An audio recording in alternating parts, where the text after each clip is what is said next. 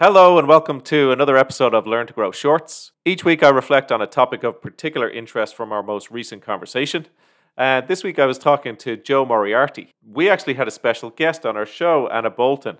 And Anna asked Joe what he thinks workplace learning will look like in six years when she enters the workforce. And I thought this was particularly interesting because, because six years is, is an equally long and short time. It made me think of the way organizations have to balance short and long term goals and how tricky that is.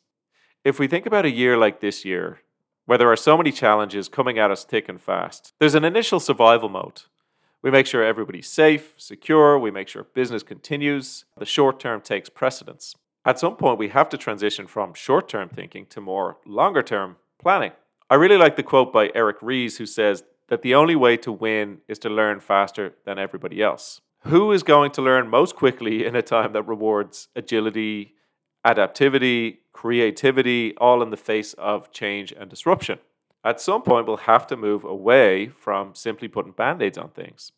However, I think we can also take heart from the fact that some transitions many believed would take years, maybe even decades, happen within a couple of weeks. If we take remote working, for example, that literally happened in the space of a couple of weeks, and that has been so successful that many organizations will never fully return to offices.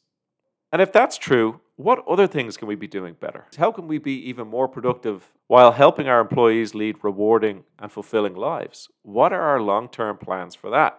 Change the culture at an organization can begin with small gestures that have big picture significance down the line, but it also takes time. Transformations certainly don't happen overnight. But this is an incredible opportunity to reassess a lot of the way we've done things. The culture, for example, at our organization, the way we communicate, the way our teams work together, the way we deliver our services. What an amazing opportunity to build more effectively and efficiently towards the future. So, where will we be in six years? As Joe said, six years feels like a long way off in some ways, but also will be right upon us tomorrow. So, how do you imagine your best self or your best organization? What will that look like six years down the line? How will we look back on the massive disruption that was 2020 and think, man, without that, we probably would have continued doing a whole load of things that we now know were not good for our company or for our people? These are the opportunities that we have now.